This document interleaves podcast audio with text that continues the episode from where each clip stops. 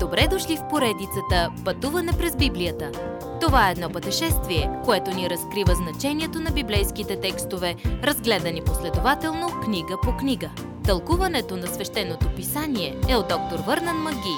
Адаптация и прочит, пастор Благовест Николов. Главата за любовта Духовните дарби са онази специална способност, която Божия дух ви дава, когато сте спасени. Да, точно така. Вие получавате подарък за рожден ден. Способността да извършвате нещо, което онези без Неговия дух не могат. Дарбата ви, получила форма от Святия Дух, насочвана и употребена от Господ Исус Христос, го прославя, когато я използвате да насочвате хората към Исус. Ако сте Божие дете, вие имате дарба. Вие сте член на тялото от вярващи и сега сте подготвени да изграждате тялото – Духовната ви дарба ви позволява да служите на Господа, като служите на тялото. Духовната дарба е начин, по който лично служите на Бога най-добре.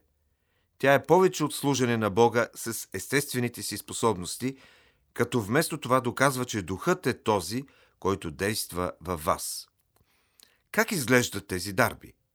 Някои вярващи получават разбиране на Божието Слово, други получават дух на разпознаване – Вярата, същината на неща, за които се надяваме, също е дарба. Някои дарби се дават за определен период.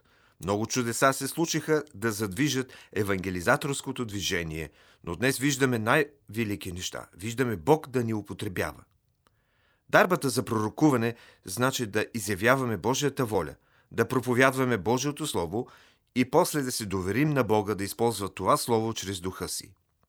На някои се дава дарбата езици, способност да се използват познати езици. Защо се дават тези дарби? За да служат на тялото. Как да се употребяват тези дарби? С любов и само Божия дух може да направи това в нас. Тази дискусия е преход към 13-та глава, главата на любовта, защото само чрез силата на духа можем да обичаме и да служим на Бога и един на друг. Тази велика глава изобразява Божията любов. Повече от емоционалната любов, тази любов избира своя обект с воля, сърце и ум. Помислете добре за това как любовта изразява себе си. Любовта е дълго търпелива и милостива. Любовта разпознава разликите между нас, но е доволна. Любовта не парадира. Любовта не настоява на своето си. Любовта не се раздразнява лесно. Тя няма избухлив характер. Любовта не живее върху клюки, нито пък си спомня за греховете на другите. Любовта поставя заслон над другите. Любовта се доверява на Бога винаги, дори когато хората се провалят. Тя търси най-доброто и остава силна в изпитанията. Любовта никога не изчезва, тя пребъдва, тя е постоянна. Ще има време, когато вече няма да се нуждаем от пророчествата си. Езиците ще спрат, знанието ще изчезне. Обектът на вярата ни ще се изпълни. Всичките ни надежди ще станат действителност. Няма да има нищо останало, за което да се надяваме, така че и надеждата ще изчезне. Няма да има нужда от вяра. Обаче любовта ще продължи.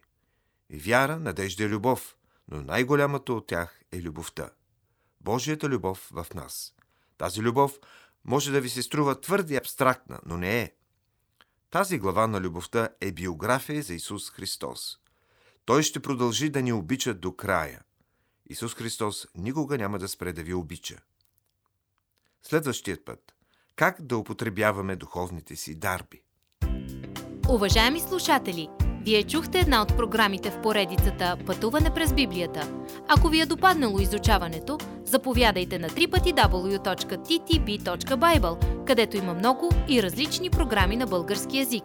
Ако свалите нашето мобилно приложение от ttb.bible, ще получите достъп до систематично изучаване на всяка книга от Библията.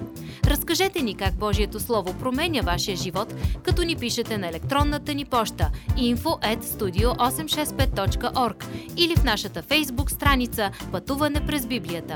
Освен до аудиопрограмите, чрез мобилното приложение ще получите достъп и до различни материали. И на още едно място ще намерите нашите обяснения на библейските текстове. На платформата YouVersion за всяка книга от Библията ще намерите наш план за прочит и аудиопрограма с обяснение на прочетеното. Благодарим ви и до нови срещи в онлайн пространството.